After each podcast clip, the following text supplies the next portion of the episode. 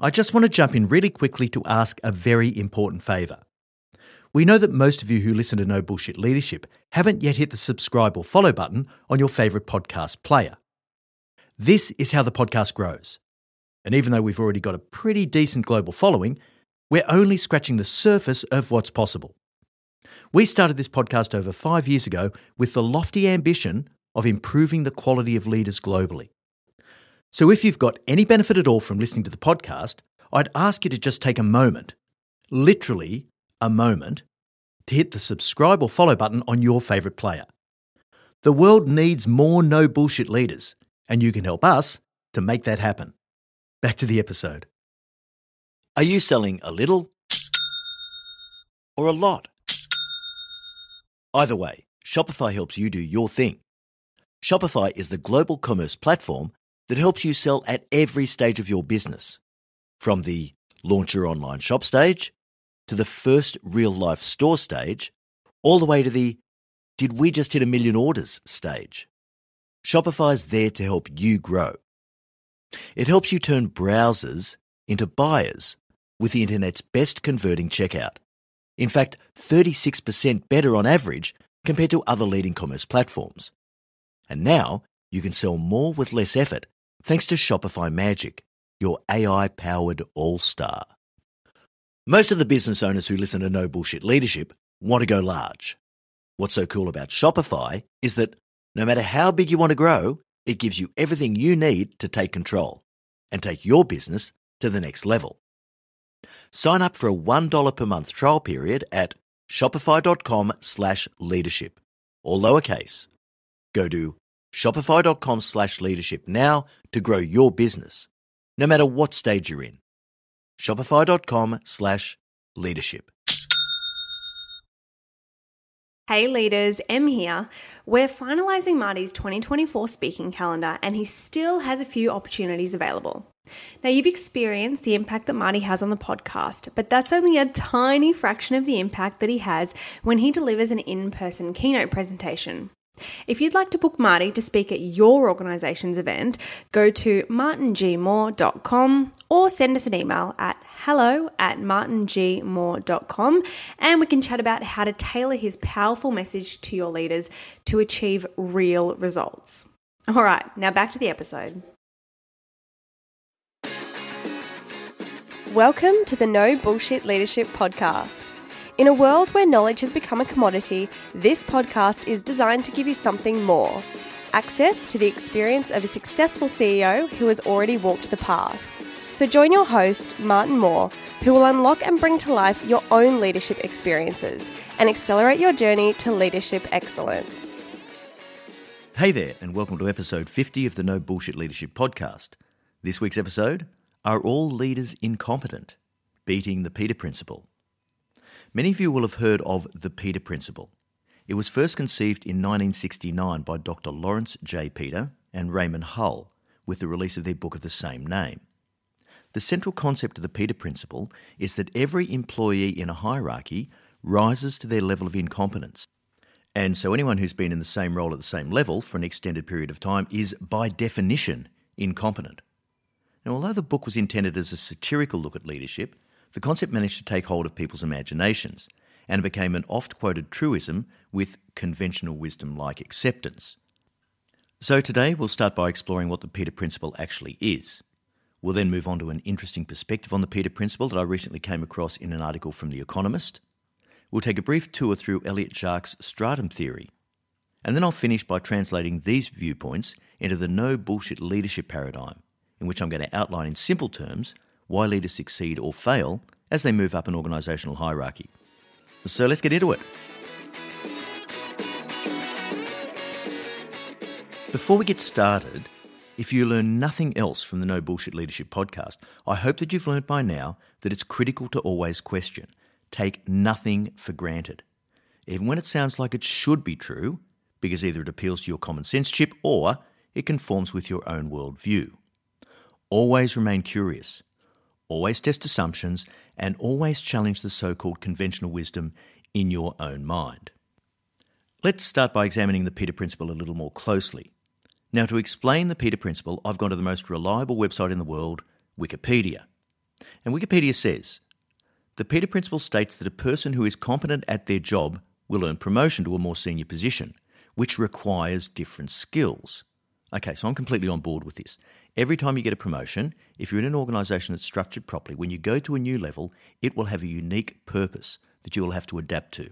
So that's a good principle.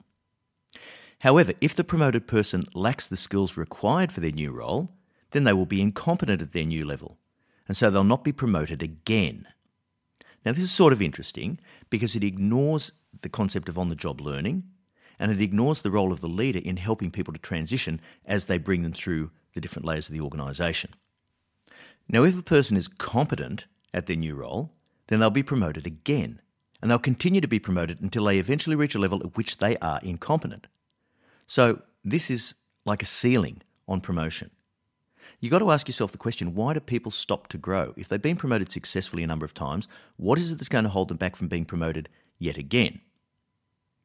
Being incompetent, the Peter Principle says, people don't qualify to be promoted again and so they remain stuck at that final level for the rest of their career, which is known as the final placement or Peter's Plateau. Although this makes sense, I would argue that any person who ends up in a role that they can't perform and is beyond them should be performance managed by their leader, so that eventually they either are up or out. In other words, they meet the requirements of the role and they can perform in the role competently, or they have to go and find another role that's more suited to them. So, the conclusion of the Peter Principle is that the outcome of having an incompetent person at a particular level in a particular role is inevitable, because given enough time, and assuming that there are enough positions in the hierarchy to which competent employees may be promoted, someone is going to end up in a role they can't do. Thus, you will hear the catchphrase in a hierarchy, every employee tends to rise to his or her level of incompetence. And of course, this leads to Peter's corollary, which says, in time, every post tends to be occupied by an employee who is incompetent to carry out its duties. Thus, the title of the episode Are All Leaders Incompetent? By definition.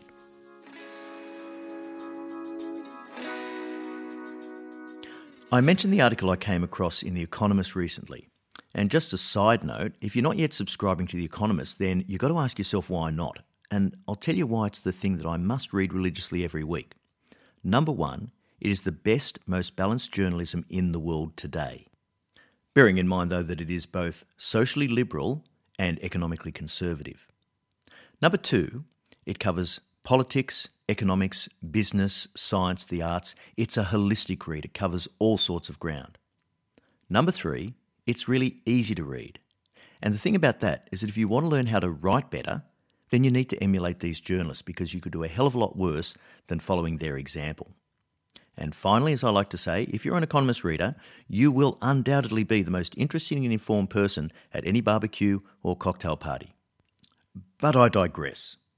Now, back in June, there was an article in the Bartleby column entitled The Promotion Curse, and it sought to update the Peter Principle. It made some excellent points, the main thrust of which was this. First of all, the quest for greater money and status pushes people to pursue promotions, but they are ultimately unhappy where they land. He then makes the point that former track record is no indication of future success, and I'm sure you've heard me say, what got you to here won't get you to there. So, for example, high performing salespeople get promoted because they can sell stuff. So they may have charisma and persistence, but often they totally lack the skills required in senior management strategic planning, leading and motivating others, administrative competence, and so forth. So Bartleby came up with a modern look addendum to the Peter Principle. People get promoted until they reach a level where they stop enjoying their jobs. He tagged this as the Bartleby curse. Now, the solution is stick with what you like doing. It's a rare individual who chooses this over the money and the status of a promotion. But you need to be aware of the curse of overwork and dissatisfaction that comes with being promoted to a position where you don't enjoy what it is you have to do at that new level. This is definitely worth more than passing consideration. Is there a path that you can create that lets you move forward to do what you truly love and make money? Now, I believe the answer to that is always yes.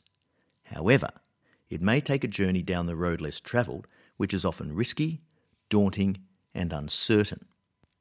However, if you do choose the conventional climb up the corporate ladder, The trick is then to become competent enough at the profession of leadership that you do enjoy your work at every new level that you go to. Hey guys, Em here. We love that so many of you are taking the gold from this free podcast and implementing it into your leadership toolkit. However, if you're looking to lift the capability, confidence, and performance of your organisation, we offer a range of opportunities to work with Marty directly. For executive teams, we run a Leadership Development Intensive, a highly practical and direct two month intervention based upon a targeted program of foundational education and face to face action learning sessions with Marty. His keynotes are always incredibly impactful at leadership conferences or team building days and are perfect for that hit of no bullshit leadership tailored specifically to your organisation's context. He also takes on a very small number of one on one mentoring clients each quarter. So if you'd like to know more about working with Marty, just shoot me an email at emma at yourceomentor.com. Okay, back to the episode. Let's take a quick look at stratum theory by Canadian psychologist Elliot Jaques. Now, the level of incompetence is actually a real thing. In his research, Jaques talks about the requisite organisation. So he's highly positive in his views of how and why organisational hierarchies work so well and how people fit into them. He believes that people are continually drawn into positions that fit them well, so they're neither too simple nor too challenging for their level of capability. It's not all about ambition, but it's about the innate capability of individuals. However, having said that, Jaques did think that conventional management approaches were, quote, abusive and dysfunctional. Now, Jaques described a number of different strata or organisational levels. He defined up to nine, but for practical purposes, the first six levels cover most organisations. Each higher stratum level has a longer time horizon and requires a different level of cognitive ability. So, for example, at stratum 6, you're looking at CEOs of companies with 20,000 people or so and a time horizon of 10 to 20 years, which is where they put their focus. Obviously, this is good in theory, but we have to give consideration to the fact that most CEOs of large companies are pushed by investors to deliver the next quarter's earnings guidance, a far cry from the 10 to 20 year horizon described by the model. I've had many discussions with my good friend and mentor Danny Hovey about the differences between us. Now, he's pretty much the best I've seen at what he does leadership, talent, and culture. But Danny was the first to tell me that he could never operate successfully at the level I operated at as a CEO. The Jaques theory of the six plus levels assumes that everyone has a peak level, or ceiling, for the amount of complexity that they can deal with. A CEO has to join complex dots in highly ambiguous environments in everything from finance to people to economics to politics to marketing. Not everyone has the innate capability to do that. Some people are only endowed with the innate horsepower to be frontline workers. And these people too need to be respected and nurtured for what they bring to the table in a large organisation. If you recognise that limitation for yourself, it's one sure way to avoid the Peter Principle and stay a lot happier.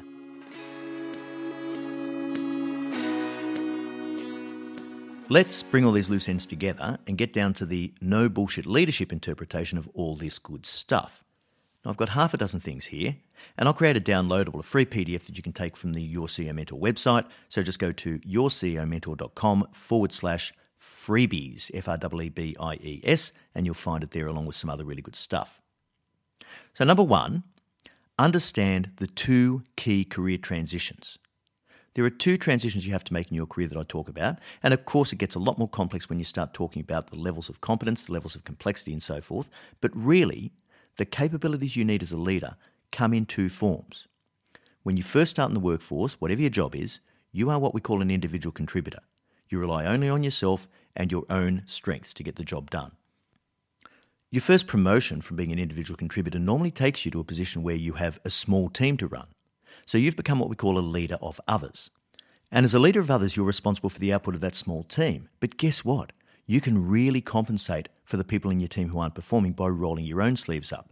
And because you're close enough to the action, and remember, no one can do it as well as you, you have every opportunity to dip down and do the work of your team. So you can get outcomes pretty easily. It's the next level that creates the most problems for leaders. And that's getting promoted out of that first team leader role into a role which is a leader of leaders. So, in other words, you have multiple teams with other leaders in between you and where the work is getting done on the front line. This is much more difficult because, by rights, you should have much less opportunity to dip down and do the work yourself. You absolutely have to get your results through other people. And this requires a completely different skill set. Now, obviously, as you go up the different layers above that, so you're in the different strata of the organisation, you will have different challenges. But fundamentally, working out how to get results through other people is the challenge that most leaders never master. If you want more on this one, it might be worth going back and reviewing episode 7 of this podcast series, which is called Working at the Right Level. Number two, know your strengths. Now, you'd be surprised. Everyone thinks they know what they're good at, they know their strengths, but not many people do. And your strengths are the intersection of two things. The first thing is, what are you really good at? And the second thing is, what do you really enjoy doing? I can't count the number of people I know who are really good at something that they don't enjoy, or who really enjoy something that they're not good at. So the challenge for you is to find the intersection of those things and make sure that that actually feeds into your career ambitions and goals, because that's the way you're going to be truly successful. Something you're really good at and something that you also really enjoy. That'll make your day go a hell of a lot faster and you'll get the rewards that come from doing a really good job. Number three, know what's important to you. And once again, this sounds like it's almost too simple to say, but you'd be surprised how many people don't actually know what's important to them when they're trying to consider a new role, a new company, or a new job. What's important has to be from your heart of hearts, not what's important to your spouse, not what's important to your kids, not what's important to your boss, but what's important to you. So, for example, what place in your list of importance does money come? For me, it's about number four. It comes after impact, it comes after working for people who I respect and admire. It comes after having talented, capable people around me. So I know where these things sit, but most people actually don't. And they chase after things that are probably in reality three, four, or five on their list. Where does health rate on that list for you? Think really carefully about what's important to you and put it all into perspective before you actually match that up with a career goal. Number four, Think really carefully about your ambition, ability, and personal drivers.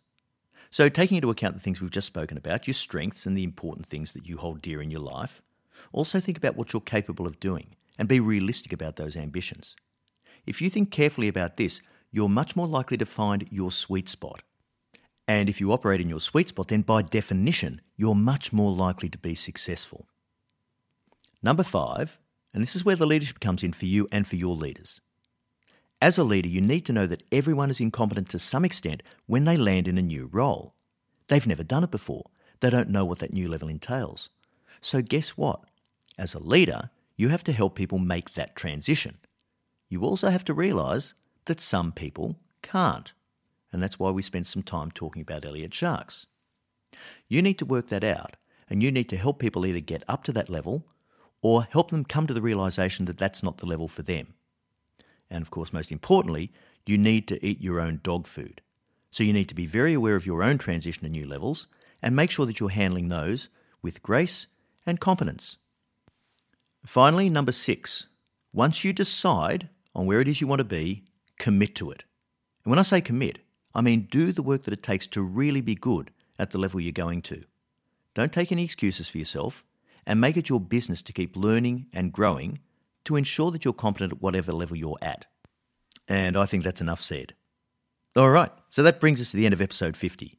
Thanks so much for joining us, and remember, at Your CEO Mentor, our purpose is to improve the quality of leaders globally. So if you're enjoying the podcast, please share it with the leaders in your network, as this is how we improve the world of work. I look forward to next week's episode The Millennial Dilemma. Until then, I know you'll take every opportunity you can be a no bullshit leader.